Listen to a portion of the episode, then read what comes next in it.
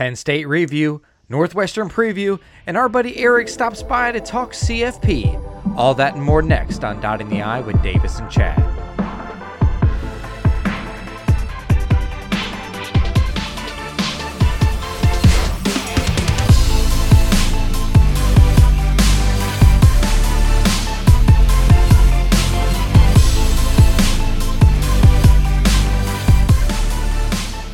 What's up, Buckeye Nation, and welcome back to Dotting the I with Davis and Chad. This is episode 49, and it is Christmas morning, baby. It is the time of year we look forward to every year. It is time to talk about the CFP. Davis, you know I have been waiting for this the entire year.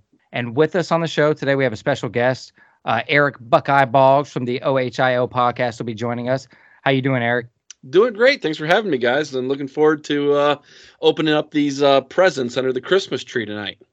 Man, you're not kidding. I'm telling you, I think I've been talking to Davis about this for weeks now. I just, I don't know what it is. I don't know if it's whether that I like to argue or whether or not I just love college Yes. football so much. But either way, Yes. yeah. well, well, first of all, glad to have you back on, Chad. I know we missed you last week, but um, you came back right in time, dude. Because and there, it, it's funny you say, you know, Christmas morning and all this. There's that special feeling you get, and I guess in a weird way, it feels like the season doesn't even really fully kind of feel whole until you get this first CFP ranking, and then all of a sudden the wheels start turning. You start thinking possible, you know, what is it going to take to finish here? Who's outside? You know, a million things that you can kind of analyze with this, but um, I'm definitely looking forward to uh, hashing this out with you guys. Yeah, absolutely, dude. I, I I live for it. Like I said, as soon as the rankings came out tonight, I was already poring over the stats, poring over everything. Like, how can they do that? How can they say that? That's my favorite part of this thing. And more than anything, I like to do things that make you look wrong. Which isn't often, but isn't often. Uh, anywho, uh, I will say this: there's at least two or three on here where I was like, "Wow, I was not expecting that." And I, I don't know if you had happened to see, but we did a poll question, and uh, I was just curious to see what other people thought the top three would be. And I put every variation I could think of, counting teams Ohio State, Georgia, and Tennessee. And believe it or not, of all the options, no one picked the actual option that ended up happening. Uh, one person did, didn't they? uh uh no. One percent. I saw one percent on it. Uh, that might have been after. I looked at it immediately afterwards, so someone might have went in after the fact. Unless I looked at it wrong, I could have sworn there was no one. yeah, that's that's. I mean, well, I, can tell you this: it wasn't me.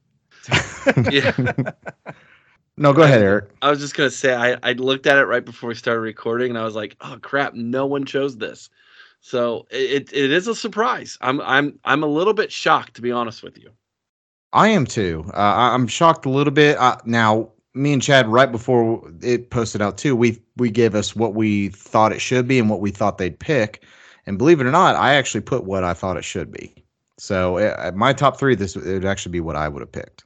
So we'll go ahead and roll with it. Um, so in the 25 to 21st spot, 25 is UCF, 24 is Texas, 23 is Oregon State, 22 is uh, North Carolina State, and 21 is Wake Forest.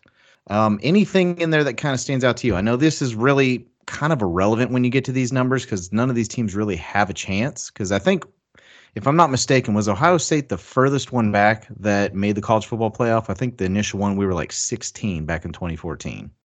Yeah, I think that sounds right. Um, if I remember correctly. And as far as the top 20 or five here, the last five in the thing, I would say there's not really much surprising. I was a little bit kind of still enamored with the fact that the committee is holding on to Texas a little bit. I think they see something there that maybe hasn't fully been, you know, developed yet. But I think that they think Texas is on the right track, and so they're they're hanging them in the top 25 with three losses. The only three loss team in the top 25, by the way. What do you think, Eric? Texas is there for one reason. They gave Alabama a game. Yep. And that's And it. CFP CFP loves Alabama. So Love. They yeah. there's no there's no denying that. Um there's there's some weird closed door relationship there. I'm just letting you all know that. they claim that they keep rotating in new people in the CFP committee, but judging by what I've seen with a few of these placements, that SEC bias is still there. I'm sorry. And I, and I when you get to the top ten, you'll see it. Yes, yeah. you will. All right, so let's go ahead and do our 20 through 16. 20 is Syracuse, 19 Tulane, I think the only group of 5 team in. Um 18 Oklahoma State, 17 North Carolina and 16 Illinois. Chad, what do you think? Um, really nothing surprising too much here. Um, I kind of focus a little bit on Illinois just because the Big Ten East is so bad. I know they only have one loss and they've, you know, they've won some games, but still, I just keep thinking, man, I, I just really don't think they're they're that good. I think Penn State, you know, who's ranked, we'll see here in a second, but who's who's ranked ahead of them is is a much better football team, and I'm honestly surprised that they that they have them this high. Eric, what do you think? Uh, Tulane and UCF are the two non-power five teams. That's right, UCF. Yeah, they snuck in last minute by Yeah, beating they Cincinnati will be a, last week. they will be a Big Twelve school here soon, so that will that'll be irrelevant. Yeah, Tulane kind of cool. That's that's a that's a little surprising, um, little nod to them. But yeah, I'm with Chad on this one, man. Um, Illinois, like if you had Illinois even being in the top 25 the, in the initial CFP rankings, like, dude, you've won some serious cash this year because that team was nowhere near what they have become. That's a tough football team. I don't know if you guys have watched them. Like, I'm super stoked that they get to play the team up north the week before us because they are a physical team. I definitely agree. I, I've actually watched a little bit of their games, and it's nothing to watch really on offense. I mean, they have a good running back. They definitely feed them a lot, but that defense is. I think it's legit. Now, I'm not going to sit here and say that they've gone up against the best offenses in the country, but what are they still first in the country in points per game? Yes. Maybe first also in yards per game. Like, you don't get there by accident by just playing. You know, I don't care what kind of competition you're going against. If you're keeping teams on average under nine points a game, that's stupid. You're obviously doing something right. And they got their one their one loss, believe it or not, to Indiana. I know that was so And- bad. and that was that was stolen from them. That's they could possibly right now be the TCU of this thing, believe it or not. They're one game away from being TCU. Yeah, and I mean, I- I think they're probably they're probably in an appropriate area if you want me to honestly say, um, because it's just you know that the Big Ten West. I I just have such a hard time giving anyone credit for playing through that side because I mean, what up until this past week, like you guys have constantly said, Nebraska was still had a chance to win the West. I'm sorry. So the the West is a hot mess, and it's it is a little bit difficult still because how good is Illinois really? And you're not probably going to find that out for another couple weeks till they play the team up north. Uh, now, where is that game at? Is that at Illinois or is that? It it's in it's in uh, Ann Arbor in the uh, the the home of um, a, a lawsuit currently. oh, so it's it's like a UFC cage match going Tu- on up Tunnel there. Gate, Tunnel Gate. Tunnel Gate. Yeah. Listen, I have a whole thing on that, but that's for another day. But you know, I, I'm right along with you and your sentiment where that is probably it was probably intentionally set up. You know, the way the way things happen there. I mean, who sends a single guy into the locker room or into the the tunnel there and who even has that setup? You know, no one else has that setup where they share the same tunnel, where the the locker rooms are that close together. It's just Yeah, you- bad. Yeah, and you and you would think, you know what, you would think that we would learn from previous mistakes. I mean, do you guys remember when we did it? Mhm. I mean, it was it was not pretty. You know what I mean? I, I think that only takes one time, and it doesn't matter what school it happens at, for you to realize, okay, either that setup needs to change, or security measures need to change. Something needs to change to keep the players safe. You know what I mean? That you know, whether whoever was wrong or whoever was right at the same point in time. I mean, there has to be security. That that has to be something that can be prevented. You know what I mean? Dude, it just felt like a, re- a real Karen moment. It's almost like he set it up to happen, then he's the one, you know, complaining and whining about it. You know what I mean? Like I just I, I feel like he I feel like there's intentional for some reason. I don't know why. Maybe he just didn't feel like he was in the headlines enough. Well, he was in the heads lines of, of a helmet's what he was in the line of. That's true. Yeah. Fair enough. But no, so so that player, I- I've learned a little bit more. He does this every game because his dad is a truck driver from Texas, apparently, and literally has to leave like as soon as the game is over. I, I, I kind of find that hard to believe, but that's what Michigan is saying is he's done this every game because of that. And he was literally not mocking them at all, but I don't know. I find that hard to believe. Yeah, I mean, especially with after they pulled him out of the scrap where he went to and where the players were at. How did he end up all the way over there? Did they grab him and pull him over into that area before they started recording? Like, come on. I don't know, but the, the hallway that it happened in was the media hallway. That's what's strange to It me. was. It wasn't the main. It was off that Yeah. little that little turn there. The whole Yeah. thing is weird. It is. So yeah, I, I apologize to everyone listening that we had to waste a little time on that. You know, we're we're talking CFP, so um, I will say this. You know, and, and it was interesting because that format's going to change as early as I think 2024. So we're still going to have our four uh, team playoff at least for the next couple of years. But if that current uh, the new format was current, Tulane could possibly be a playoff team. Isn't that crazy? Oh my gosh. That is crazy. Yeah. That is and, crazy. And depending upon how they would be ranked, I mean, if they could find a way to get into the top six um, of the actual rankings, then they would have a home game. Now, it's most likely not going to happen, but you know, uh, there was. I mean, Cincinnati would have had a home game under that format. Could you You imagine like think- Alabama going to play Cincinnati? Well, not that they would have, but someone going to play Cincinnati at a playoff. Ni- Nippert Stadium hosting a CFP game. Wow. Have you ever been to that stadium? I have not. No. I actually, I, I, I, at one point I did a college visit there, and I got to see, and the stadium is underground. So when you're walking level, you're walking the height of the top of the stadium, and the Mm. stadium is all the the seating all goes down, and it's like it's down below ground level. It's actually pretty neat.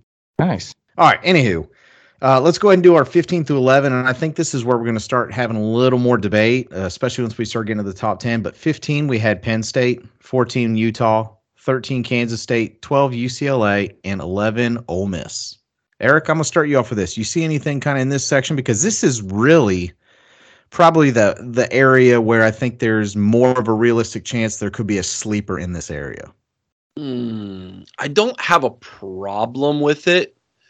Um, I'll be honest. I think these five teams are probably honestly where they should be, except for I can make an argument that all, well, at least four of them could be replaced team number 10. But I don't really have a problem with it. Chad, Yeah, I'm kind of the same way. I'm kind of with Eric on this one. You know, when I look at this, and you know me, Davis, I'm super opinionated. So if I had a problem, I'd tell you right off the bat. But when I went through everybody's stats and I went through everybody's, um, you know, records and who they played, all this stuff, it's kind of, it's kind of interchangeable for me. I mean, if you had them differently, I don't think I could find much to argue with you about in order to, you know, try to prove you wrong. I really don't. I mean, I, I have no problem with the way they have these. And yeah, I, I think this is probably the least debatable area because aside of what Eric mentioned that we're going to talk about at number 10, um, you know, I think it was fair for Ole Miss to drop outside the top 10 with a bad loss. Not, I wouldn't call it a bad loss, but it wasn't a good look to lose by 25. Um, you know, UCLA having just that one loss, but again, that wasn't the prettiest looking loss either. Um, Kansas State looking good with two losses, Utah looking good with two losses. Like, I'm okay with that entire area. Um, now, a handful of those teams are going to need some help, but Ole Miss is sitting there still with their own fate in their hands. And I know it's a little bit more of a long shot, but if they can continue to win out games and they beat the the matchup at the end, at the end of the I can't even talk at the end of the season against Alabama, then they're in the SEC championship game.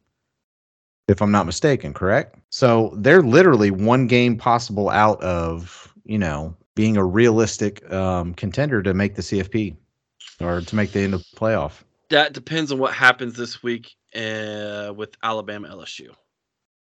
True. The LSU's got the tiebreaker over them, but if Alabama beats LSU and then Mississippi Ole Miss beats Alabama, then you are right. Yeah, and I think I might have let in a little bit more to, I guess, what I was thinking because I do, I, I remember that that tiebreak, but I just don't see that happening. Um, again, I think it's another the reason why this was ranked is to help a certain team out. So, with no further ado, let's get to number ten. Number ten is LSU, and their best win was last week against was last week or two weeks ago, whenever it was their most recent one. Yeah, Two weeks ago, And- you're right. two weeks ago because they were on byes, but um, they beat Ole Miss 45 to 20. Now they were trailing, and then they kind of had a really hot second half. But besides that, I mean, what was their best win? They didn't play another ranked team except for uh, Tennessee, and Tennessee blew them out.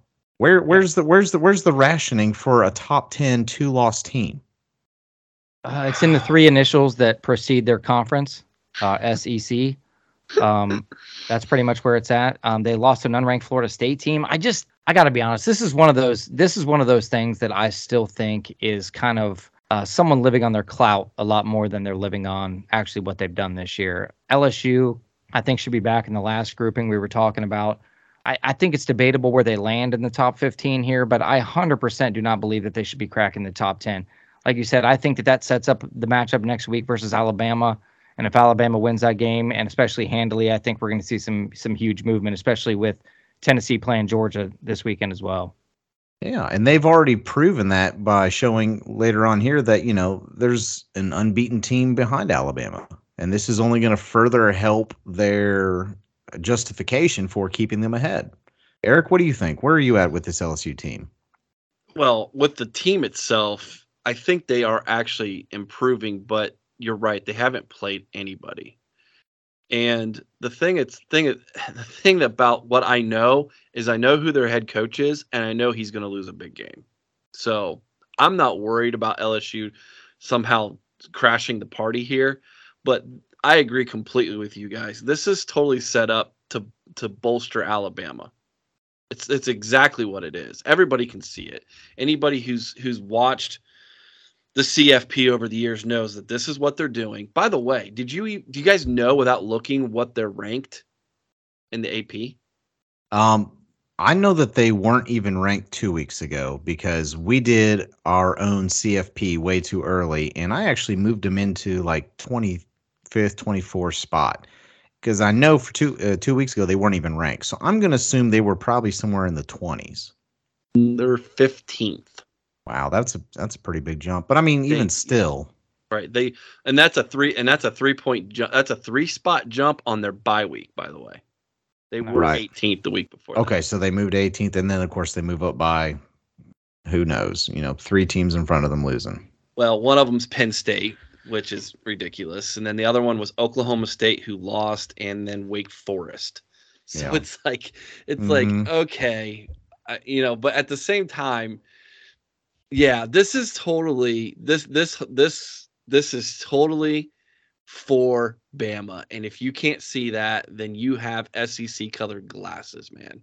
This is one of those conversations I wish to God I was a fly on that wall because I would love to have heard them justify or at least someone try to, you know, argue or I'm just I, am just curious how they got to this point with that team do you think them seeing Chip Kelly as their coach played into this at all? Like, you know, he's got a reputation of being, you know, somewhere around a top 10 coach, right? I mean, was at Notre Dame for a long time. You know, he's not really won anything, but at the same time, he he did take Notre Dame to two CFPs. Right. So do you think that they just look at that and say, okay, there's some clout there with that head coach and you know, they, yes, they've got history in the CFP. They won one a couple years ago, so I do agree that listen, we're still human beings and this is still super subjective the way this whole process goes. I mean, you I think you had said it best, dude. This is an invitational. Like mm-hmm. there, there's no there's no one way to go about it. I mean, you could easily look at one team and be like, "Oh, well they definitely went with just eye test there." Then you could look at another, it's like, well, they definitely went with their resume there. And they're not consistent. They've never been consistent any year. And you even see teams that beat other teams, but then are still behind them with very similar records. And so this whole head to head nonsense doesn't even really apply half the time. Literally, at the end of the day, you know, they say we just want the best teams in there. Well, you know, I agree to an extent, but on Chad's behalf, you still have to earn your way too. Mm-hmm. Like you may be the best team. Like I feel like we were one of the best teams in 2015, but guess what? We lost by a last second field goal or only lost the season. And guess who did not make the playoff that year?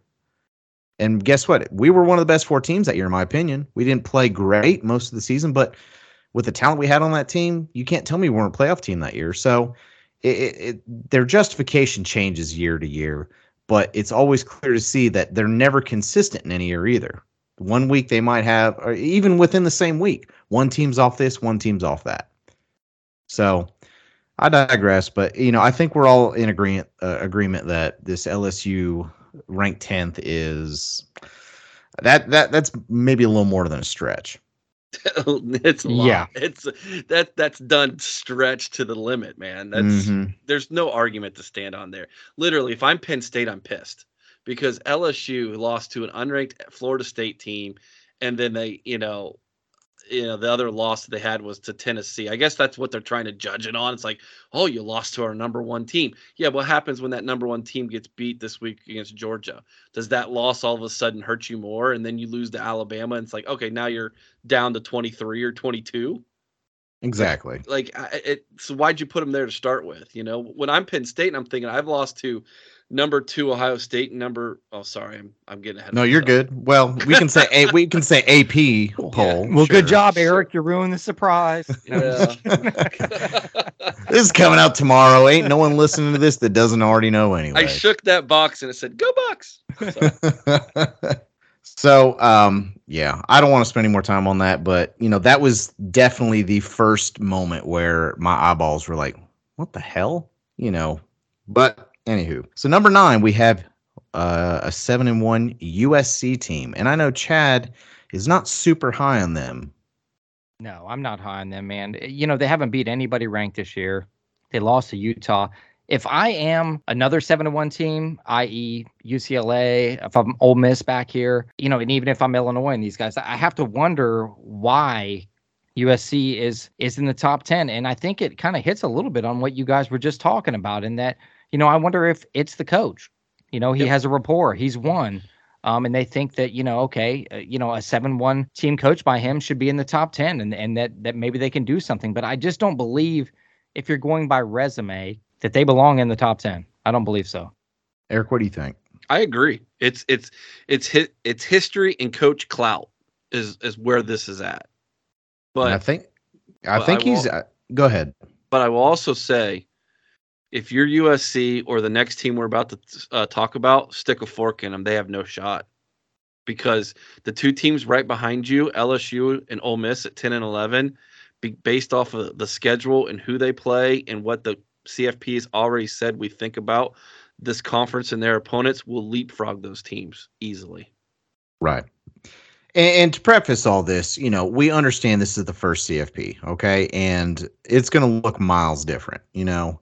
Um, but there's still some important things to gather from the information that we're finding here on these initial rankings. partly to kind of see where the committee is already seeing certain teams at. And some of these teams may not have as much of a backloaded part of their schedule as other ones. And, you know, they have a lot less opportunity to try to jump over these teams. So there's still some important information that we can pull from this stuff, but there's still some really big matchups that are going to shake this whole thing up, anyways. Yeah. My take. my me, take. To me, before you go, to me though, it sets the tone for the year. You can tell a lot from this first set of rankings as far as who's behind who and what they value a little bit more. You can get kind of a read on it, and you can get a read like like LSU at ten. That gives us a read on the SEC bias still being there. Things like that. It lets me know what I think the committee will do going forward. And also, if you're a team on the outside looking in, I mean, that kind of stuff matters it's hard to come back. Like we talked about, Ohio State being ranked so low the year that we came all the way back. But if you're below that or you're outside the window, you're not going to make it. And I mean, I think this kind of lets you know that. Yeah, and then that that year we had to have some teams come back at us. We had to rely upon the Big 12 not having a tiebreaker and had co-champions that year with TCU and oh god, what was the other team? Baylor and the fact that we literally blew out a really good Wisconsin team 59 nothing. I mean, we had to have a lot of things go in our favor too. So it wasn't like, you know, we you're right. It's extremely hard to climb the ladder when you're outside the top 10. Uh, unless you have an extremely backloaded season and you're just kind of not getting put upwards mainly because you've not played anyone. And people have to lose. They do. I mean, it's good. That that'd be a good uh, good poll question. Is you know how many teams do you think will still be unbeaten by the end of the season? I mean, will there be any unbeaten teams by the end of the season? I mean, there's still legitimate a chance for maybe a couple of them, but you know we're still looking at six of them. You know, two of them are getting ready to face this weekend. Another two and another few. I mean, anything can happen. Anything can happen. Yep. All right. So number eight, they have Oregon after that horrible start to the beginning of the year, losing 49 to 3 against Georgia. They have rattled off seven straight wins, and they've like actually, looked pretty impressive doing it. Uh, but however, I'm sorry, they're still being led by Bo Nix, and I can't get over that fact. I don't know about you, but I just cannot get over that. Do they get points because he's a former SEC quarterback? You know, Absolutely, because they're they're either going with the coach name or Bo Nix. Oh, he played in the SEC, and look how tough it was, and now he's going over there and just running rampant in the Pac-12. It all And makes they're- sense now. And their one loss was the to Georgia in the Exactly, Georgia, in the and that's a Georgia- qua- that's a quality loss It's a quality loss in a neutral site. Yeah, okay. Yeah. by 46. Quality loss. Um, I don't really have any issue with them being here. I will say this: I actually Oregon's one of the few teams that I have really sat down and watched quite a bit of, um, and especially the UCLA game. And I will say this is a gritty team, man. I think Oregon's a tough team. Um, they hit hard, they play hard. I I, I kind of like Oregon. Um, I, I don't really have an issue with them being eighth. Um, I think the position's pretty, you know, pretty well sought out there. I mean, like you said, eight, nine, and ten here. Forget about ten, by the way but eight and nine here, you know, interchangeable. I think they're right where they should be. I really do. Well, let, me ask you this because so that's the highest ranked Pac 12 team, correct? Yes. Mhm. And so if they run the table, and I know it's still a big if, but if they run the table, which I think is completely possible for them to do, are they getting in? Depends on who else runs the table. Well, I mean, you already know that Tennessee and Georgia are going to play, so one of them is going to take an L, and one of those are going to be left out of the uh, SEC championship game. Um, Ohio State and Michigan are going to play, and one of them are going to be left out of the Big uh, Big Ten championship game. And you're going to be looking at uh, maybe a one-loss Big Ten team and a one-loss SEC team that's not getting into their conference championship, and then an Oregon team with one loss that wins their conference championship. They need two things to happen. They need Georgia, well, maybe three. They need Georgia to go undefeated. Okay. Because that'd be their one loss. They Right. would need Clemson to lose, and they would need TCU to lose. I think they definitely have a better chance with TCU losing. The problem is Clemson's not playing anyone else, Clemson hasn't played anybody all year. but Yeah, they're they and they're have. playing even less than what they've already played. I would, hey, here's one for you. I would rather us play Clemson than Oregon, straight up. No oh, joke. Oh, absolutely. I feel the same way. I feel the same way. I told you. I think they're a gritty team. I really do. I mean, I- they I- like I said, they they, started off rough. They scare me much more than Clemson does. Yeah, we'll get to my feelings on Clemson when we get up there. All right. So number seven, like we had mentioned, it is TCU. That is uh, the only undefeated team left in the Big 12. And they're coming off a 10 point win at West Virginia. Some say, hey, that's a gritty win on the road. Some say, hey, you beat West Virginia by 10. However, they are still undefeated at, at 8 and 0. So, Eric, I'm going to start with you. How are you feeling about TCU in the seven hole? if I'm TCU, I'm asking the question: What the heck do I have to do to get in the college football playoff? They've been screwed a I mean, they times. have been yes, which is why mark it down. You heard it here first. TCU will be in the Big Ten. Mm, and I don't mind that move at all. Those rumors are real and they are quiet, which means I think they're very real. I, I kind of like that That's move, the- to be honest with That's you. That's the Dallas market. Uh, you know, they've wanted to. This is their answer, I think, to um, Texas. You know, the whole Texas question about the Big Ten. I think, and I think TCU. If TCU gets left out of this thing and they're undefeated, I I think they they're like screw this, and the Big Ten's like come on in. Dude, I Yeah. couldn't agree more. They, I think they're too low. That's me. I know they have no defense. We know this. Um, but their offense, dude, is is it's pretty good. Ranked in the top five here. it's a typical solid Big 12 team. Yeah. My mean- my my question is to you is other than okay, take away the SEC. Okay, take away the SEC in front of the name. If you look at the resume of TCU and Tennessee, take away the Alabama win, there's not much difference between the two teams. Because TCU really has what? Has four ranked wins? I think three. I think they got Kansas, Oklahoma State, and Kansas State, Yeah. if I remember correctly. And Kansas State's looking like a really good win. Right now it is, but I- I'll tell you, if you really look at the two, though, like I said, they're very similar teams. You know what I mean? Very Big 12 esque, like Tennessee is. But you know, if you really take away the fact that Tennessee's beat Alabama and how much clout that holds to the apparently the entire Yeah. world, um, they're really similar. So I, you know, TCU being this low, it's kind of a little bit, you know, we'll get to it when we get to number six because that's what I have something to say about. Yeah. I'll leave you on this note. So, with Eric saying, you know, the possibility of them coming to Big 10, I feel like this is their effort as an easy transition to bring one purple colored team in and slide the other purple colored team out. Oh, I wish. Oh, I wish so bad. That's purple on purple crime, Davis. Can't That'll, that. that'll Hey. never happen, man. never happen. No, they're they're the smartest school that we have in our conference. I'm pretty sure. So oh yeah, by far, yeah. That's, so- but that's also Chicago. That's Chicago's team. yeah, yeah. so if yeah. you go back, I mean, little history lesson for you. You go back to the original Big Ten teams. The University of Chicago was actually in the Big Ten. really, I did not know that. Yes, and Me either. so, so yeah, so when Chicago disbanded their football team in like 1930 something or 20 something, long time Mhm. ago, Yeah. this uh, you know Northwestern became the Chicago team, and so the Big Ten's always been headquartered in Chicago. Right. There's so there's no way Northwestern would leave. Right. Yeah. which is Eh. terrible. I mean, if in all honesty, Northwestern should just they should themselves leave and go to like the Ivy League because that's what they are. They're an Ivy Honestly, League school, basically. Yeah, I agree. That would probably be best for them. All right. To number six, because I know there's some debate here. Number six, the highest uh, ranked one loss team, the only team past, you know, in the top seven with a loss. Number six, Alabama. Uh, Chad, I'll let you go first. I'm gonna say it like this. Um, taking taking my Alabama hat off for a minute, okay? Forgetting about the fact that they're Alabama, because that's what you're supposed to do when you come up with these rankings. Um, I will say, man, like, uh, do I think if I sit here and look at it, it, it depends on the way you look at the CFP rankings. If you look at it like going down the list and saying, do I think this team could beat that team? Do I think this team could beat that team?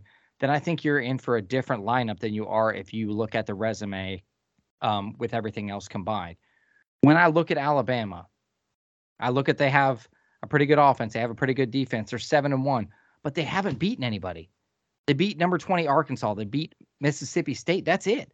They lost to Tennessee and they almost lost to A&M and they almost lost to Texas.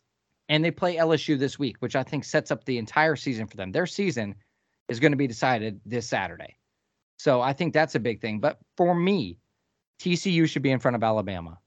At the end of the day, TCU has not lost. They're in a Power Five conference. They have not lost, and they should be in front of Alabama. That is my thinking. When you lose, you have to be punished. And I don't think this is enough punishment. I really don't. Yeah, before I have you respond, Eric, I know that uh, when we did our initial one, you you dropped them after that loss all the way back to what maybe like ninth, eighth or ninth, like That's barely, correct. barely in the. In, and I know you're a big resume guy, Yes, and you do it unbiasedly because you penalize Ohio State for it, and I have no fault with with your take. You know, that's just more your personal take. You know, me and I think I believe Eric, you had mentioned this when you filled in last week too. That we're more of a combination of the two. Mhm. I might be a little bit more eye test than I focus more on resume, but the, like we've mentioned before, there's the SEC bias. No one's betting against Nick Saban. Um, there's just there's too much clout there. The name is always going to get the benefit of the doubt, and as long as Nick Saban is there, so you know you, you can never reasonably think, and, that, and that's another reason why you know Tennessee is going to be ranked as highly as they think because yeah, th- th- they work interchangeable. They're basically doing both themselves a favor to keep both the rankings high, if that makes sense. But if it was two good Big Tens team, Big Ten teams playing, they're either going to massively penalize one or just say, "Hey, well, that other team wasn't really as good as we thought." That you know, that the whole narrative changes. So, uh, Eric, what is your take on this Alabama uh, position? I hate Bama, but I actually will say this. I I think if you just take the number in front of their name away for the first time in a long time, Alabama actually has to earn their way into the college football playoff. Meaning they've got to win out, which sorry, Austin Peay and Auburn, that's warm up games. But they have LSU and Ole Miss both on the road, mind you. And then they would have a a um, SEC championship game they would have to win. Now, you I told I think it was I think we talked about this last time. I believe you ha- you should have to win your conference to get invited to the CFP. So that's what they're going to have to do. They actually are going to have to earn this thing. And I'm here I'm here with popcorn in hand to watch what happens if they don't. Yeah, and I, I completely agree. So we can get upset with where Alabama's at, and a lot of that is personal hatred towards the team. Um, but like you mentioned, yes, they have no more room for error. I mean, they can win out impressively every game by 30 points, but if they lose in the SEC championship game, they are a two-loss non-conference winner. They're done. And I'm and I'm sorry you're not getting in. I don't care if you lose by one point to Georgia or Tennessee. You know, if you are not winning that matchup, they're out. So that is honestly, we really need to root hard for that to happen because the worst thing that could happen for us is for Alabama to win out. And it's not just because of that team. It's also because then you have a really strong argument, especially if Tennessee runs the table and loses that game. You have Tennessee, Alabama, and Georgia all with one loss. And then how are you going to put Alabama ahead of Tennessee when they split a head to head? I mean, the Yeah. conference champ, I guess you weigh that a little bit more, but you know, that's disaster. We really need everyone listening. You know, we need Alabama to lose a game somewhere. I don't care where it's at. They just need to lose one because that right there is going to throw a wrench in any room for error in case Ohio State has a hiccup, in case anyone else has a hiccup to get into the college football playoff at the end of the year. Let me ask you guys this: Do you think they will? I do. I don't think Alabama's going to win out. I mean, I, do I think it may come in the SEC championship game? Yeah. I think they'll probably win out to that game, but I think both Georgia and Tennessee are better teams. And I mean, I don't know though. I mean, next thing you know, they could get healthy, they could get the ball rolling. I mean, I wouldn't put it past them. I guess I'm more hopeful than I am confident that they'll lose a game. You went all the way to the extreme. You're like, yeah, they're gonna lose. Then you walked yourself all the way back to, well, I'm dude, I'm on the ledge. I'm on the ledge and I'm walking back. I was like, oh, it's a little bit taller than I remember it being. what do you think, Eric? So I, I believe Satan's real, and he's the head coach in Tuscaloosa. And um, coming off uh, uh, All Hallows Eve, you never you never bet against uh, the evils of the night. So um, ah, I don't. I, I th- this Alabama team is is flawed. They are a one man show, and if you can if you can get to that one man, they're they're not. They're de- first off defensively, they're not that good and then second off, they're a one man show offensively. So yeah, I think they're going to lose. Actually, I really do. I, I, it might not be until they play a Georgia in, a, in an SEC championship game, which I do think Georgia is going to be the SEC champion, and I also think Georgia's going to wax Tennessee this week. That's very interesting. Um, I I agree with everything that you said. I think Tennessee is still. I think the hype is is real strong right now, but they've not shown me enough over the entire span of the season to make me feel like. Now, don't get me wrong. I feel like Georgia's getting unfairly portrayed as being a little bit better than they are because they're living off the coattails of what they did last year. But they're still a solid team. But they're the most not com- they're the most complete team in the SEC dude, by They far. are. They're, they're they're they're actually a little bit better offensively than they were last year, and Yes. they've taken a tiny, uh, I'd say a tiny step back defensively. Now they've taken a step. They've taken a solid step. That was a Yeah. hell of a defensive team last year. I mean, yeah, you- you're never going to have a defense like that again. But um, I definitely see that happening, and I guess we that's probably going to be our best bet. You know, we we need them to probably embarrass Tennessee to really help justify that. You know, you didn't even make your championship game. You know, you got beat massively. I mean, th- there's potential because they're playing at Georgia. I mean, uh, there's a lot of people losing their minds. I mean, that line's what almost ten points, and people are like, how is Tennessee not even favored in this game? You know, especially after they're going to be coming out ranked whatever. Listen, Vegas knows something you don't know. There's a reason why Vegas makes money and you don't. Yeah, they know that Georgia has a defense. That's Yeah. what they know. And Tennessee has not played one. And back to what you said about Alabama. Well, look what they did to Alabama. And they keep spinning the narrative. What look what they did to that elite defense, ESPN. That elite defense. Dude, I've watched Alabama quite a few times this year. That does not look elite. That is nowhere near anywhere near one of the best defenses Alabama's ever had. So No. All right, I digress. So listen, let's. I'm gonna go ahead and list five to one. Okay, and we're gonna keep this more of an open forum for the five to one, um, because I I feel like you know we we keep wanting to reference these upper teams. So let's just go ahead and kind of release these last five. And I will at least say this: when I call number five, I was definitely surprised by this one. But they have number five, the team up north. Number four, Clemson. Three, Georgia. Two, Ohio State. And your number one in the initial CFP ranking is Tennessee, Rocky Top.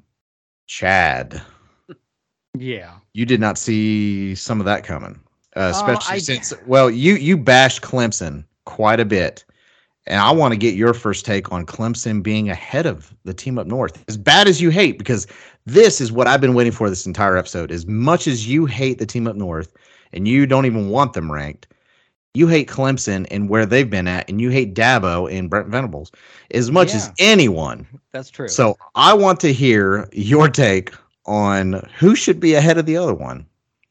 to me, the team up north is a better football team. I haven't been sold on Clemson all year long. Um, I think they're kind of writing their name a little bit. Michigan has a better offense. They have a better defense, and they've played the part this year. And they beat the snot out of Penn State, by the way. But I'm saying they've played the part this year. They look the part. So here's the part where I wanted to talk to you about because we always talk about I'm being a resume guy and you guys are more balanced. But here's where I come to the eye test. To me, Clemson and Michigan, interchangeable as far as resume goes to me. Okay, Clemson's got a couple of ranked wins, but they're not really aging well. Michigan has a has a win versus Penn State, which I think is a better football team than some people think they are. That's the better So- win. That's the yeah, better win so when far. you come when you come down to that, then I go to the eye test. Here's where I put in the eye test. Clemson versus Michigan today in the neutral site. Who am I taking? I'm taking Michigan. Sorry, I am. I would have Cle- I would have Clemson at number five, and I would have Michigan in at number four. Eric, what's your take on that? I agree. I Michigan beats Clemson by two scores. Yeah, I say the spread's at least 10 and a half. I don't know what the spread would be, but that would be the final score. Yeah. Um, mean, that's what here's I the other say. thing. I don't. I'm looking at at the. Uh, I think Alabama beats Clemson. I think Michigan beats Clemson. I think TCU might beat Clemson. Like, like to me, that's a coin toss. I think, yeah. Did you say Oregon? Uh, not yet. TCU. Oh, okay. He said I- not yet, but I'm getting there. Yeah. Yeah. I I'm like, I'm, hold on. I I'm not done think- yet. I definitely think Oregon beats Clemson. I think USC beats Clemson. Uh, LSU again, coin toss maybe. So I'm, I'm glad to hear somebody else is not quite as high on Clemson as everybody else is. no, like I've watched, I've probably watched Clemson outside of the team up north the most this year, not named Ohio State. In all honesty, because I I predicted they would lose three games this year. And so I was I was betting against them a lot this year. And Right. every time it's like, oh, they barely won. Somehow they pulled it out in the fourth quarter. And it's like, oh my gosh, this team is so lucky. And then they're doing against this against like NC State, Syracuse. Forest, Syracuse. Mhm. Like it's like, okay, come on, guys. Like that's like Ohio State barely pulling it out against Illinois, Maryland. You know, like okay, like, exactly. ah, come on, really? They've not looked the part. They've been the worst eye test of any team in, in the top 15, 10, 15. Uh, By here's the far. here's the other thing too, and I think this means something. They have the worst quarterback out of all these guys. Yeah. Oh, and he's yeah. not even guaranteed to finish the season at this point. E- exactly. So I am I am with Chad hundred percent, even though I hate the team up north and I think they're pompous, arrogant douchebags. Um, yeah. they're better. they they, de- they Yeah. deserved that four spot much more than Clemson did, and the Fighting Dabo Swainies. So I think that's a that's another case and scenario because Clemson, among Ohio State, among Alabama, uh, are the most consistent teams that have made the playoff year in and year out, and they are living off their name and their head coach, and that's it's just a fact. You cannot ignore that. And until this thing moves to more teams, or until there's a different format of picking these, that's going to continue to be the case. They're always going to get more of the benefit of the doubt because they've been there. They've done that. They've won it all a, a couple times. So, right, wrong, or indifferent, which it's definitely wrong. But unfortunately, that's just the nature of this committee, uh, of the committees year in and year out. I mean, they, they look big time, you know, players and coaches and names, and you get an extra street cred just for that. So, I finally found it interesting that um, they didn't go straight SEC chalk for the top three.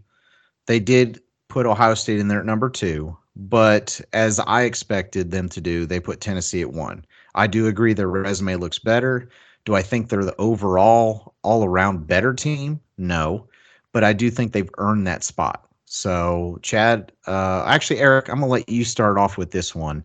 Kind of give me your, uh, I guess, your synopsis. Now, there's, you could argue this any any number of ways. I mean, you could look at Tennessee with the resume, you could look at Ohio State with the eye test, and Georgia's kind of been a combination of both, and definitely had a, a very solid win against a top ten team, a very dominant win at the beginning of the season um, that they can kind of hang their hat on. But you know, every team has shown a little bit of some issues at some point in the season. You know, no one looks completely massively dominant, but I don't know. What what's your overall take on this top three? I'm kind of surprised. I thought it would be flip flopped. I thought it would be Georgia one, Ohio State two, Tennessee three. But I feel like this is the committee patting Tennessee on the head, saying, "Attaboy, way to get back up here." But we really don't believe you're gonna, you know, be one. But we're gonna put you here to start out because it make you feel good. And to help, and to help give give Georgia a win against the number one team. It, eh, that that and to make Alabama feel better about losing. Yeah, absolutely. Uh, like I said, it, it goes hand in hand. You're helping Tennessee out. You're helping Alabama out. Now, I will say this: they have the best win. Obviously, we, no one's no one's no one's arguing that. But by best win, I don't necessarily mean against the best team. What I mean is that moment when they finally defeated the team that has beaten them. What was it, 14 or 15 straight years or something mm-hmm. like that? and then you storm the field and you take your goalpost and you throw it in the Tennessee River, and it's now got its own location on G- on Google Maps, which I think still think is the greatest thing ever. That's um, awesome. That's cool. That deserves some props, man. Like, uh, way to go, you know. But we're still talking about a team that literally could not get out of their way since Peyton Manning was there, and the that dude's retired in in the NFL Hall of Fame. Right. So this is fresh blood a little bit for the CFP. I just it if they end up end up in the final four, I'm gonna be shocked because I still have this like I gotta see it to believe it moment with them. I right. still I'm still waiting for the shoe to drop. So that being said, I really feel like them being at the number one spot is the CFP throwing them a bone saying, way to go, way to get at least in the conversation. We're going to put you here. Did they really earn it? Yeah, I mean, I guess they have the best win. So I guess that means that they have the best resume up to this point. But I think the committee looks at Ohio State and Georgia at two and three as the best teams, the most complete teams when you look at it from the, both the offensive and defensive side of the ball, which is something that the committee has talked about in years past that means something to them is having a complete team on both sides of the ball. Yeah, and if you listen to the show uh, tonight, or if you're listening to this next day, the show Tuesday night, um, they def when they finally had you know the committee chairman come on, you know he definitely did mention you know when talking about some of these top teams about being complete teams, and that was the deciding factor. And I think uh, I think it was a little bit misleading with Tennessee's game against uh, Kentucky, thinking, oh well, look at Tennessee's defense, look what they did to them. Like, come on, that's Kentucky's offense. Will Levis can sometimes you know throw up stinkers, and he had a stinker of a game. Um, but when they're going up uh, against a better offensive team, especially against Georgia with those tight ends, I don't see them being able to stop Georgia at all. I mean, they have one of the worst pass offenses in the uh, pass defenses in the country, and that's uh, kind of an Oklahoma esque type of scenario. I mean, I feel like this could be the potential for another Dak Prescott, Mississippi State coming out being ranked number one and completely just falling off the map. I don't think they're going to fall off the map as much, but I definitely feel like this is the the second time ever that the the very you know the number one team in the initial uh, CFP ranking is not going to make the top four. Agreed. By the way, Kentucky's best offensive player is a Penn State castaway. Let's he just, is. I mean, come on. Yeah, he is. And my wife's in love with him, by the way. Bad decision. I know. Is that is that the se- is that the second worst decision she's made? No, yeah, that's debatable. If you talk to Chad, that's debatable. I was gonna say, talk to Chad. I've talked to her, so I'm speaking. You know what I mean? I'm speaking through her here. Yes, it is her worst mistake. 100%. Fair enough. Well, no, let me Chad- give you my so, yeah, let me give you Chad, my yeah, what's top your three take? thing.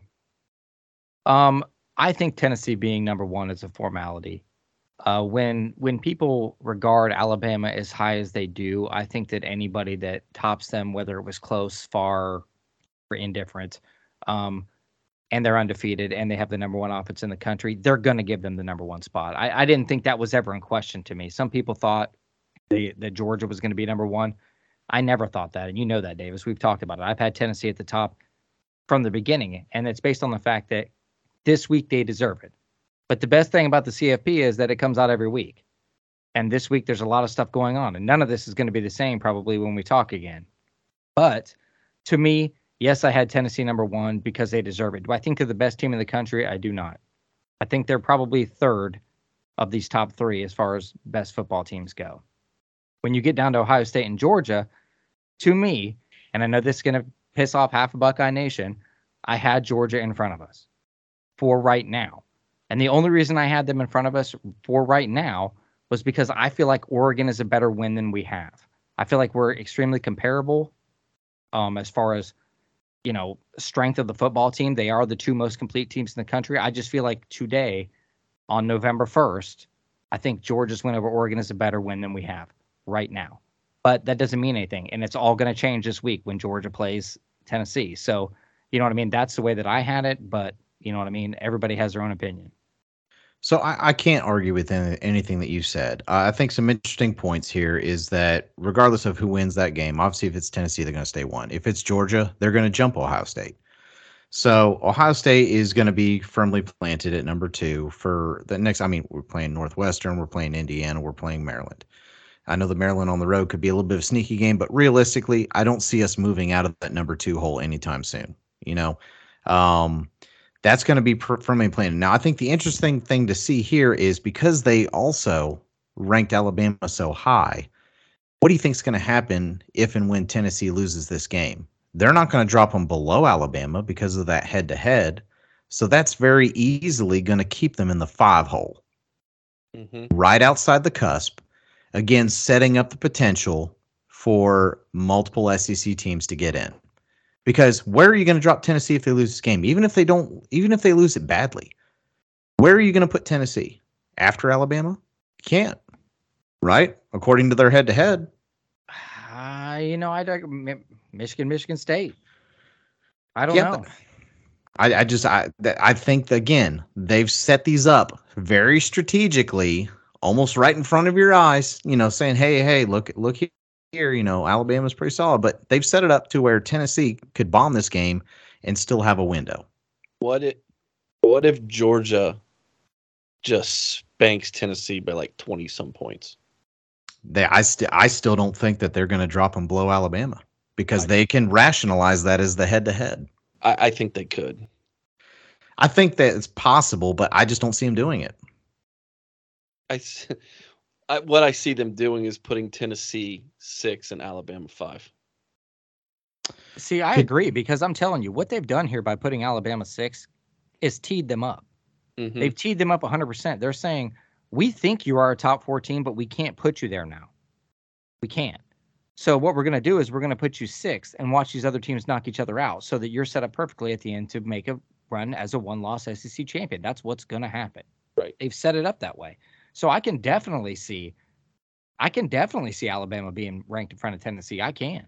And They- honestly, they absolutely, Ch- Ch- uh, Davis, they absolutely have to put Bama eventually ahead of Tennessee because what if Alabama runs the table and Tennessee doesn't? Tennessee's one loss is to Georgia, and then Alabama beats Georgia in the SEC championship Right. game. They have to find a way to put the SEC champion in the CFP. I mean, they would, they would, they'll, they'll set it up that way. So I think right. the the worst thing that could happen to the CFP is if Georgia wins by like a field goal because then you have a scenario where it's like okay that means Georgia's won and then Ohio State's two, and then they have to decide did Tennessee's three point loss on the road was that good enough to keep them in the top four, or do we have to now drop them below Clemson and Michigan? Right. That's see that's what's that's why this week is so interesting to me because it's really going to it's going to tell you so much about what they really think. Exactly. And I, I I agree. I don't think it's as important whether or not if and when Tennessee loses uh, to Georgia where they put them either right in front or right behind Alabama. I think it's more important the fact that they kept Alabama ahead of an unbeaten TCU team. And that would also help justify keeping another one-loss SEC team ahead of an unbeaten TCU team. Now, whether or not TCU runs the table at this point, I mean, if they run the table, they've got to be in, right? No. You know, at so you really think there's a chance that a TCU runs the table and then so they're coming in as Big 12 undefeated champ that they don't get mm-hmm. in over two one loss SEC teams potentially that don't win their conference. No, because then I think they I think Oregon jumps them. Because let's say that let's say Georgia is the SEC champions undefeated. Oregon's one loss is to Georgia. So I, are you are you going to take a bold take that this is the first year that an undefeated team in the in the Big 5 does not make the college football playoff? Cuz there's a very possible chance TCU a, could win out. Yeah, I I think there I think there's a very real chance that could happen. Well, that, okay, let me throw this at you. As a Ohio State fan, what if Michigan beats us by a last second field goal? And Michigan goes wins the Big Ten, they're in the CFP, and you've got an undefeated TCU there and a one loss Ohio State team who was second up until the final game of the season. And you know the CFP's looking at those two rosters going, oh my gosh, Ohio State's definitely better than TCU. I listen, biasly, of course, yeah. But I guess if I didn't have any skin in the game, I I would see a lot of problem with that. Well, you know my feelings. I think you should win your conference to get in. Yeah. Period. That's my feelings because I again I I hate how this thing's an invitational. But I'm telling you straight up right now, like them putting an undefeated TCU seventh behind Alabama tells you everything you need to know about their feelings about TCU and the Big 12. I agree. I definitely agree. And I mean, uh, that's probably one of the most competitive conferences this year, top to bottom. Top, top to bottom, it is the it is the most competitive conference. Yeah, and then they're talking about you know how much SEC is still a gauntlet. Well, how much of it is really a gauntlet if you have three teams that only have one loss? I'm sorry, it's not. I mean, look look at the Big Ten. The Big Ten's in shambles for the most part, and we're going to end up having two teams most likely facing each other unbeaten at the end of the year. So what happened? What is that saying about the SEC conference if you have three teams that are just running through the entire conference and all they're doing is beating themselves up? I mean, that's not saying a lot about the SEC conference, in my opinion, but they always find a way to narrate that and twist that around to make it seem like, oh, you know, that all these wins mean so much. And, you know, SEC has so many more teams ranked in the big uh, or in the top 25. I mean, it's just, it's tiresome, dude. I'm so I'm I'm so tired of having that same argument every single year. That's why, and I I had mentioned it. I think when I came on, I don't I don't know. We had mentioned it at one point on another podcast, but I'm looking forward to the new format because your top six is not an invitational; it's earned. Yeah, and, and I told you, like to me, less is better. But at this point, with what we're doing with with this, because because of our current situation where you have people sitting in a secret room deciding the fate of all these teams to try to narrow it down to four and there's an obvious bias i'm with you. Yeah so that's kind of where i'm at. Chad any last comments about that? Yeah i gotta say this. In the last year of the cfp maybe i'm maybe i'm just the only one here. In the final year i am rooting for complete mayhem. I want it to be like too many undefeated teams one loss teams that have conference championships, but and teams that aren't even Power Five conferences that have beat ranked teams. I want the CFP to sweat in the last year. I've always wondered what would happen in some of these scenarios, and I think it'd be really fun to see in the last year some of them actually play out. Right. I mean, we always wish for that every year, and most years, I mean, most years you're not really having that much of an argument. I mean, and even if you do, it's just the you know between four and five. Like who's just barely left out. I mean, but most years you kind of already know who the top four is going to be. So I, I I can hope for that too. Um, but needless to say, obviously the initial rankings, there's a lot that's going to change. Obviously, we have that Tennessee Georgia matchup, Ohio State team up north. Um, TCU still has has some ways to go. Oregon still has a ways to go. I mean, eh, this could look way different. I mean, I, I think at this point we can probably solidify. Uh, you know, after seeing what schedules are kind of left, at least an SEC team, at least a Big Ten team, and that's probably a guarantee. After that, are we filling in two Big Ten teams? Is there potential that this is the first year that Big Ten gets two teams in? Possibly, but things need to go, you know, uh, our way. We need the SEC to start beating themselves up a little bit more. Um, is this a year that the SEC actually somehow gets three teams in? Something unheard of? There's potential there. Um, but it, it's still way too early to tell. I mean, we still have what four or five more weeks to go. So I don't know. It, eh, but I, I, know this, guys. It's been super exciting talking about this with you guys. Uh, I look forward to this, uh, the to the Tuesdays every week when these start coming out. Um, I don't know. I I just I know there's going to be some good matchups this weekend. Uh, hopefully, Chad. Uh, hopefully, you were coming into town this weekend. I know we missed out on last weekend, but uh, if we do that, for those of you that um, that follow us, um, we may be doing some Facebook Live stuff. So keep an eye out for that.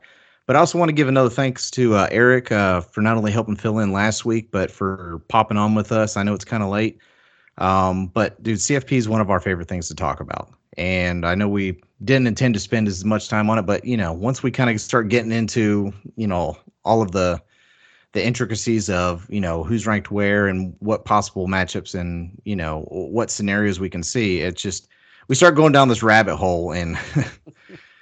it's just it's a lot of fun. It's frustrating, but it's a lot of fun. So I, I just want to thank you uh, again for coming on and kind of shooting the crap with us. Yeah, thanks for having me. A lot of fun. All right. Hey, for so, everybody that doesn't know, before you cut him off, for everybody that doesn't know, Eric, you know, tell them about your podcast. Tell them where they can find it. Oh yeah, thank you. Cherry, just go to theohiopodcast.com. We're on all the major streaming services, all that jazz. is pretty easy to find us. Just go to the website, and there you can go to all the different uh, social media sites, everything else. And yeah, that's pretty much it. All right, man. Well, again, we appreciate you coming on, and uh, I'm sure we'll be talking soon. Sounds good, guys. All right, see you, Eric. Bye. Anyways, yeah, man, it's good to have Eric on, dude. I love when he comes on. Uh, great insight. Um, like and like he said, if you haven't had a chance to go check out his podcast, please do. Um, it's always one of my favorites to listen to, and I know Davis is the same, so that's always good. But let's talk about this Penn State game real quick, man. Davis, tell me about your feelings about this game, man. I mean, you know, it, it took it took all four quarters, didn't it? Uh, yeah. And if you would have looked at the score at the end, especially without that garbage touchdown there at the end, we're like, okay, they covered the spread like they should have. I mean, the, the final score 44-31 did not tell the tale of that. I mean, pretty much 90% of the action happened in the last 8 minutes of the game. So, I was expecting for our running game to come out and do a, a hell of a lot better than what happened. Um, I know we struggled against Iowa, and I understand with that defense and uh, the way that uh, the Iowa defense plays that it was going to be tough going um, on the ground. But I was hoping we were going to recruit back because um, Penn State's strength in their defense is in their back is in the defensive backfield. So that's uh, I was expecting more for Stroud to have some more difficulty getting the ball down the field, and figured that we'd be able to run all over them and then start going over top. That was not the case. Um, we struggled to uh, run the ball, and that was kind of an understatement. I mean, Chop goes down early in the first half with a kind of undisclosed injury, and we're left with TreVeyon Henderson, which I never thought I'd say made me nervous. And I think we've definitely, and I know you'll agree with me, that there's kind of been a changing of the guard over the last handful of weeks at the running back position. And Miyan Williams is definitely the go-to guy. So when he went down, um, I definitely got nervous. Not only because we were thinner at that position, but because TreVeyon Henderson just has not been himself this year. So we didn't even rush for 100 yards in that game, and that was even after TreVeyon Henderson got going there in the fourth quarter. So Anywho, I mean, we get to the fourth quarter, we're up 16 to 14. You know, we have a crazy sequence there where um, they're kicking a field goal. They miss it, but they had a false start, so they get to re kick it. Then they miss it again, but we get flagged for having a player over the center. They decide to go for it. Next thing you know, they're down there by the goal line. Um, we get a fumble recovery, uh, but we didn't get it. But they got it in the end zone. Then they called it back to the one yard line. Then they ran a sneak they didn't get. So we're on fourth and goal from like the one inch line. And you have Tommy Eichenberg had a crack to stop him behind the line, missed him. Next thing you know, we're trailing eight minutes to go in the fourth quarter at Penn State. And at that moment, that's when me and you were messaging each other saying, listen, if we don't get seven on this drive here, I think that I think it might be a done deal. Like we were really feeling like this was probably going to be an L. And then lo and behold, within what five plays, we move it down the field and score. Boom. The next thing you know, we get a turnover, score again. Boom. The next thing you know, we get another turnover, score again. Boom. Next thing you know, we're up 20 after sitting here thinking we might lose this game. And JT Tuimoloau has the game of his life, has the game of any defensive end's life. I mean, what do he have? Couple sacks, uh, a fumble, forced fumble, fumble recovery, two interceptions, a pass breakup that led to another interception. I mean, Yeah. game of the century by this dude. That had he not been on our team and played that way, I'm convinced that we may not have pulled that game out in College Station. So, No, I, ah, dude, I I mean, wasn't that- impressed that, at that's all. my synopsis, dude. I mean, it was it was nerve wracking, dude. I went through so many beverages that game that I lost count. Dude, I was not impressed. Um, you know, the biggest thing for me though was that this is like several weeks in a row where we've lost the battle in the trenches on offense.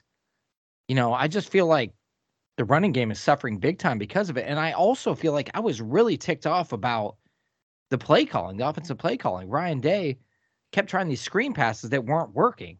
They were getting blown up. You know, he's a big proponent of taking what, you know, taking what the defense gives you, but he wasn't taking what they were giving us. We didn't take what they were giving us till the end of the game. And then we started blowing them up. And I mean, that's what should have happened.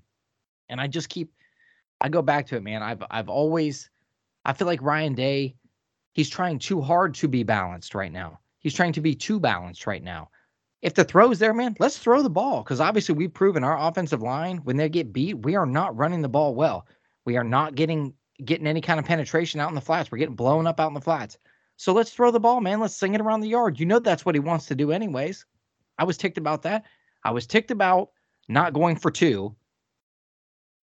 And you already know what I'm talking about. Both times, actually. I was ticked because at that point in the game, what does one point give you? It gives you nothing. It gives you the same thing as if you get no points. If you miss the field goal, it's the same thing as if you get one point at that point. It does nothing for you. Two point two points at least makes the field goal to tie the game. Any other scenario, you're losing that game with a field goal. So why do you not go for two? I don't understand that call. I'll never understand that call. And to me, JTT won this game single-handedly by himself. I feel that way. I do. If it wasn't for him and the things that he caused and the disruption he caused and all the plays that he caused, dude, we would have lost that game. I, I still feel that way. I, I feel like I wasn't happy with the way the offense was ran and I and the defense. Like I said, they were so so. I you know I, I was more happy with the defense than I was with the offense in this game, which is something I can't really say that often. But that's just kind of how I felt.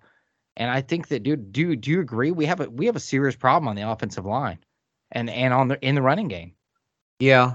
Yeah, I would agree. I mean, I, I find it interesting. I felt the same way about the defense. I mean, I know that's kind of hard to say considering we gave up, you know, over 400 yards of offense. Um, we gave up way too many first downs.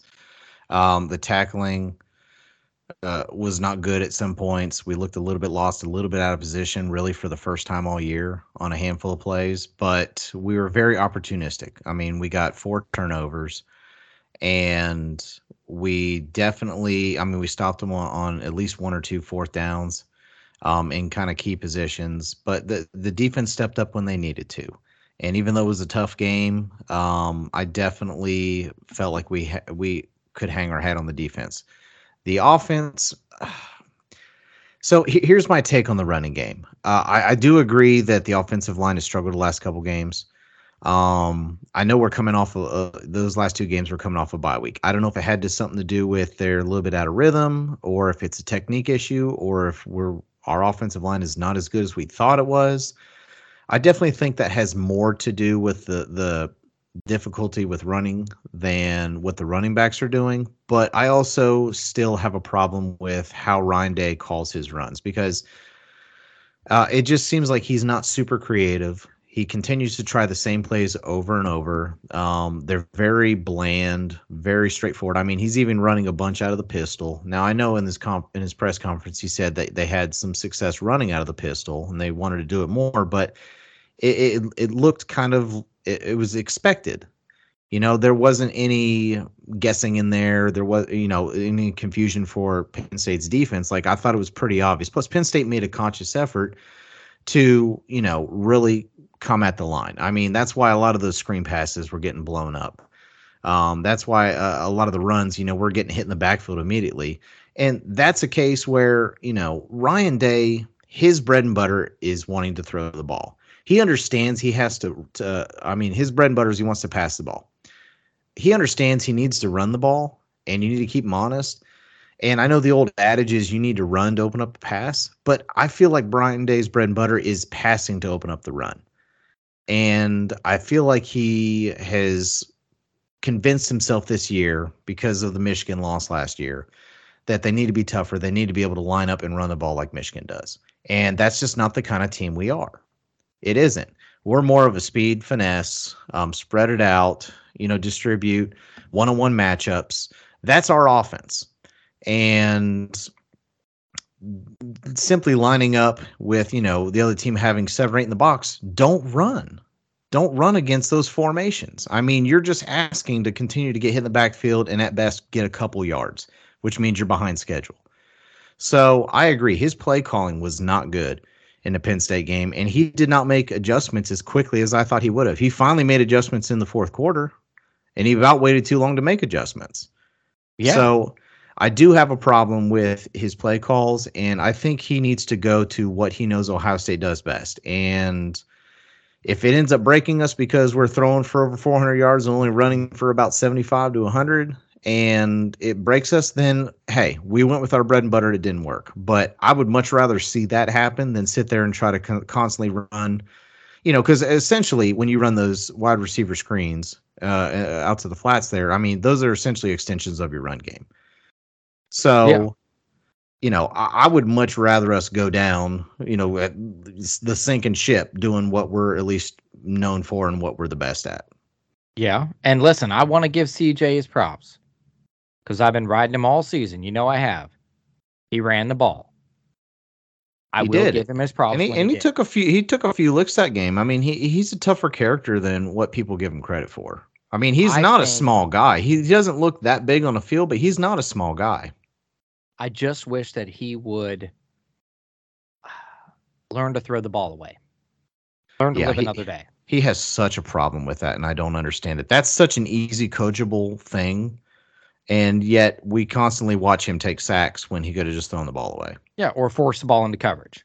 Like throw the ball in the crowd, dude. We'll, we'll like I, like I love his confidence, but at the same time, you got to be smart, man. Sometimes the best play you can do is throw that thing up into into the B row. You know, yeah. just get rid of the dang thing, dude. The the Todd Boeckman pass chart, he could hit anybody, dude. He could hit you in the rafters. Okay, you already know. But the thing is, man, yeah, I just wish, and I, I know it's because CJ wants to be that guy. He wants to be unstoppable. He wants to be like every other NFL quarterback, the Patrick Mahomes, you know what I mean? Running and throwing across the field. Right. Dude, I get it. I get it. And it's all because he wants to do that. But dude, he's gonna have to be smarter. We're getting into November, and we know what that means, man. We're getting into November. We're playing tougher football teams and games that matter. Big yep. time games that matter. So he's gonna have to be smart, man. And I think he can do it. As a matter of fact, I know he can do it. It's just like he's got to be smarter, man. So I want to hit on one more person before we move on to uh to our next topic, but Marvin Harrison Jr., dude. Uh he can't be he cannot be guarded. I'm sorry.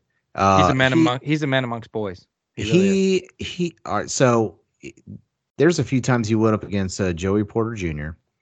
and uh, against a few I mean no one could I mean he he was he was beating one on one matchups the entire game. He was making every catch. I mean the only time that he didn't make the catch was on a third down play, but he was slightly overthrown on probably like a 30 yard uh 30 yard out pass. And even then I thought he had a potential to bring it down. It was just outside his fingertips. But I mean, the dude catches everything. Um, I think my most impressive play out of him was in a key situation when I think we were still trailing or maybe we were just up by six to keep the drive going. It was like third and eight, third and 10.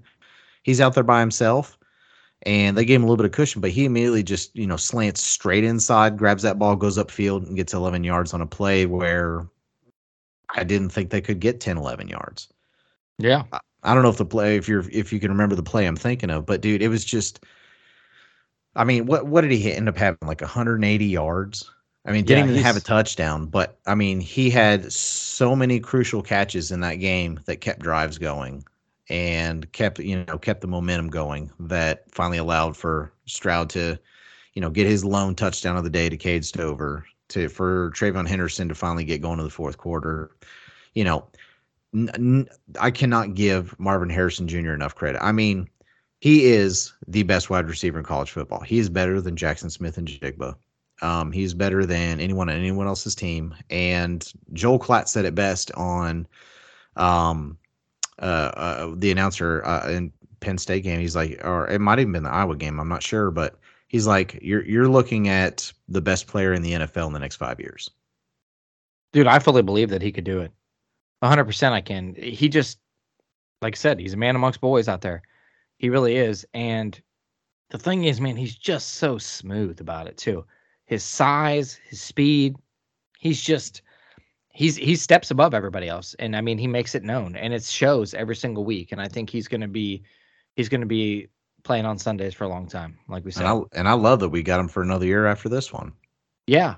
Um, the only thing, like I said, one more thing to touch on this game before we move on is that, you know, the stat lines were kind of skewed. I was talking about it with a couple guys at work, and they're like, oh, you know, CJ was, you know, 27 for the, uh, yeah, but how many of those throws were in the flat? You know what I mean? Take away the big plays, take away the big run, and take away, we had, I think, a 37 yard reception, maybe like a 40 some yard reception. Can't remember the exact numbers. You Mhm. take those away from the stat line, it wasn't that great no. this team is human and they were human this week and i'm really hoping that ryan day comes out with a new kind of game plan. Now i, I know he's not going to need it as much versus northwestern here but a new kind of game plan is in like you talked about. We need to throw the ball more. We always talk about balance and we like the 250 250 um, but i this team is not that. They're just not that. They can do that against lesser opponents, but when you're playing the best of the best uh, down the road here, um, I'm sorry, it's going to have to be 350, 150. I mean, maybe 400, 100. Yeah. And I think that's going to be going to have to be more of our formula. I mean, you know, I know there's more risk involved because whenever you throw the ball, uh, like, uh, uh, you know, Woody Hayes used to say, there's three things that can happen and two of them are bad. So, Yep. you never know, especially with you know sometimes the overconfidence that CJ has. But I do I do still have a lot of trust in him. And if the game was on the line, I would much rather him be putting it in the air um, than for us to run the ball. And I do trust him. So I, I I'm hoping that Ryan. I mean, you got to think, dude. These coaches get paid millions of dollars. They got to be able to see what we're seeing. You know, they got to be able to understand the same things that we're seeing and make these decisions you know, we don't always obviously understand all the things that go on in the locker room and all the planning. And maybe, you know, a lot of what they were seeing that they kept going with is they saw different things on film and Penn State changed it up on them. I mean, another thing too, if you go back and watch a lot of those uh, those uh, screen passes, is our receivers and even Cade Stover did a horrible job of blocking on a handful of those. yes, that the did. play was probably there if they just hit their blocks. But I mean, they were getting beat to the spot. They weren't even. It looked like they were kind of lollygagging out there. Yep. So not entirely sure what transpired or why that happened or why he kept calling it, but I don't know. I mean, I get and and still in a weird way, dude. It's a solid win. It really is. I think Penn State played their best game of the season. Um, I thought they played really well, and dude, going to Penn State is still one of the hardest atmospheres to play in. And I don't care how good of a team we are, how bad of a team they are. That's it's always going to be an uncomfortable game to play every year. Yeah. So that's why that one worries me more than anyone on the schedule. And regardless of how things transpired, I'm happy to get out of there with a win, and I'm sure the team feels the same way. Yep. Let's talk about this week, man. We got those Northwestern Wildcats. Yeah. Oh. They're at the bottom cellar of the Big Ten. They're on the worst side of the division, and they're definitely in last place. I think they only have one win on the season, if I'm not That is mistaken. correct. That is correct. Yeah. Uh, So- bad football team. Bad football team, buddy. Yeah, I mean, you know what they're going to do. I think they got one of the last uh one of the last uh football stadiums that have like true grass. So you know they're growing that grass right now. They're not going to cut it down for the game. They're going to try to slow us down. Uh dude, it's going to be a bloodbath, man. I mean, my hope for this game, eh, I don't even need to go into the X and o, X's and O's or overanalyze this game. At the end of the day, we should be going in there. Um, CJ should be doing his thing in the first half. Uh, maybe come out for a drive or two in the third quarter, and then sit your guys, rest them. We're going to need them to be healthy uh, down the stretch here. And I'm expecting a big win. I mean, the spread's at 34. Um, I think that's a pretty safe number. Uh, just depends on how much we score in the first half because you know once we get to the second half and we pull starters, uh, we're going to be back to the old Ryan Day, putting Kyle McCord in and handing it off to Dallan Hayden or whoever else might be in the rotation. So who knows?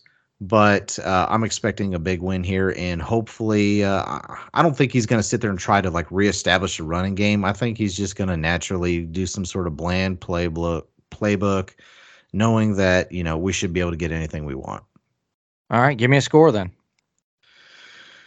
Well, I'm going to go with 62 to 14. Okay. I echo your sentiment and know where you're coming with. I, on the other hand, believe that Ryan Day will not go past the 50s. He won't let it happen. That's just how I feel. That's been a pretty solid number for us all year long. Um, so I'm going to go 52 10. Okay. So we both feel like we are going to cover the spread fairly easily.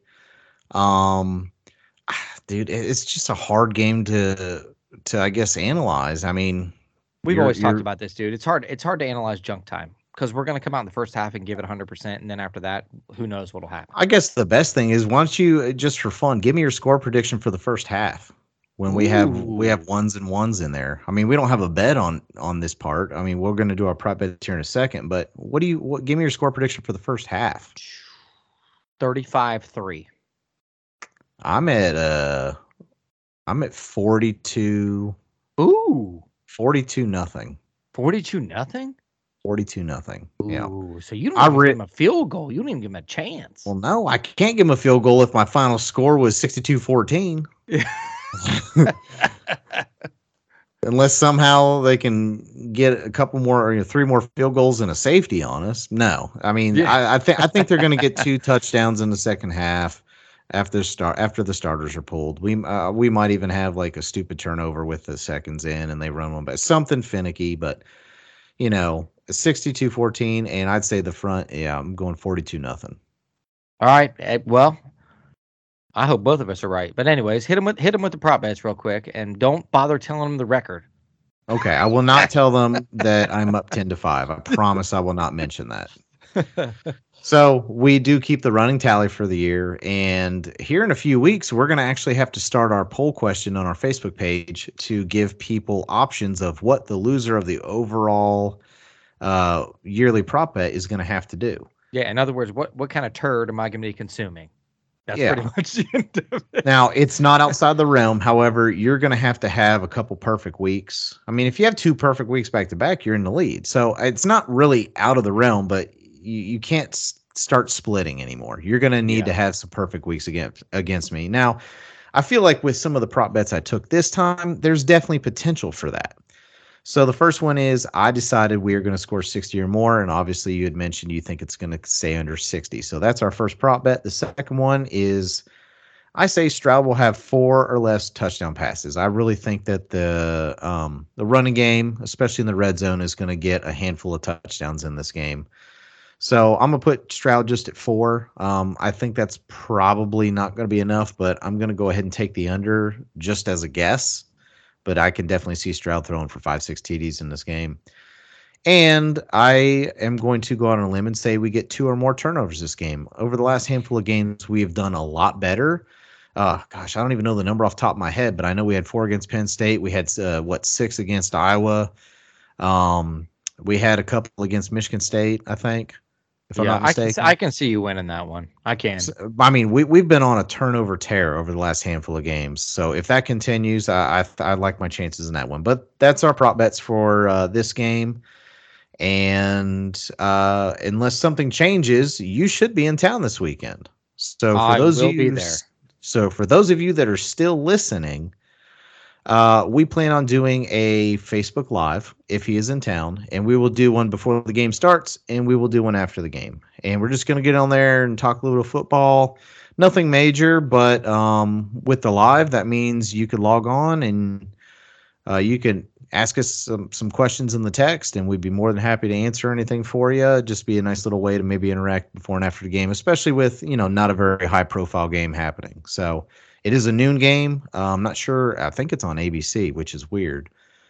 Um, I think it's on ABC. I might be mistaken by that. I'm I don't not think it's a Big Ten. I don't think it's Big Ten Network, but anywho, uh, it's a noon game uh, in Evanston, and we're expecting a big Buckeye win. Absolutely. Hey, thanks for everybody that took the time to hang around. And another shout out to Eric uh, Buckeye Boggs for coming on from the OHIO podcast and arguing a little bit of CFP with us. We appreciate it and hope to have you on again. Um, and that's all I got, unless you got something else, Warpen Davis. No, that's it. Uh, I do want to give another shout out to John Converse. Uh, I know it's late in the episode, but uh, in case you're still listening, um, definitely want to give a shout out to him. He does some nice stuff for our page. Uh, he does a lot of the digital uh, pictures and logo stuff and kind of helps us out a little bit. So uh, I know that he does specialize in that. So if you are looking for anything artistic in that way or uh, digital or logo, something like that, uh, go ahead and reach out to him. Um, and as always, guys, you can catch all of our podcasts on any major streaming services. We're on Spotify, iTunes, iHeartRadio, Amazon Music, and more. Don't be afraid to come on down to our Facebook page, check us out, and we also have a Twitter account as well. So we have a lot of ways that you can reach out and interact. We are starting to put more polls and more questions and more content on our page. So if you haven't done so already, like our page, subscribe. And as always, guys, until next week, go Bucks. OH.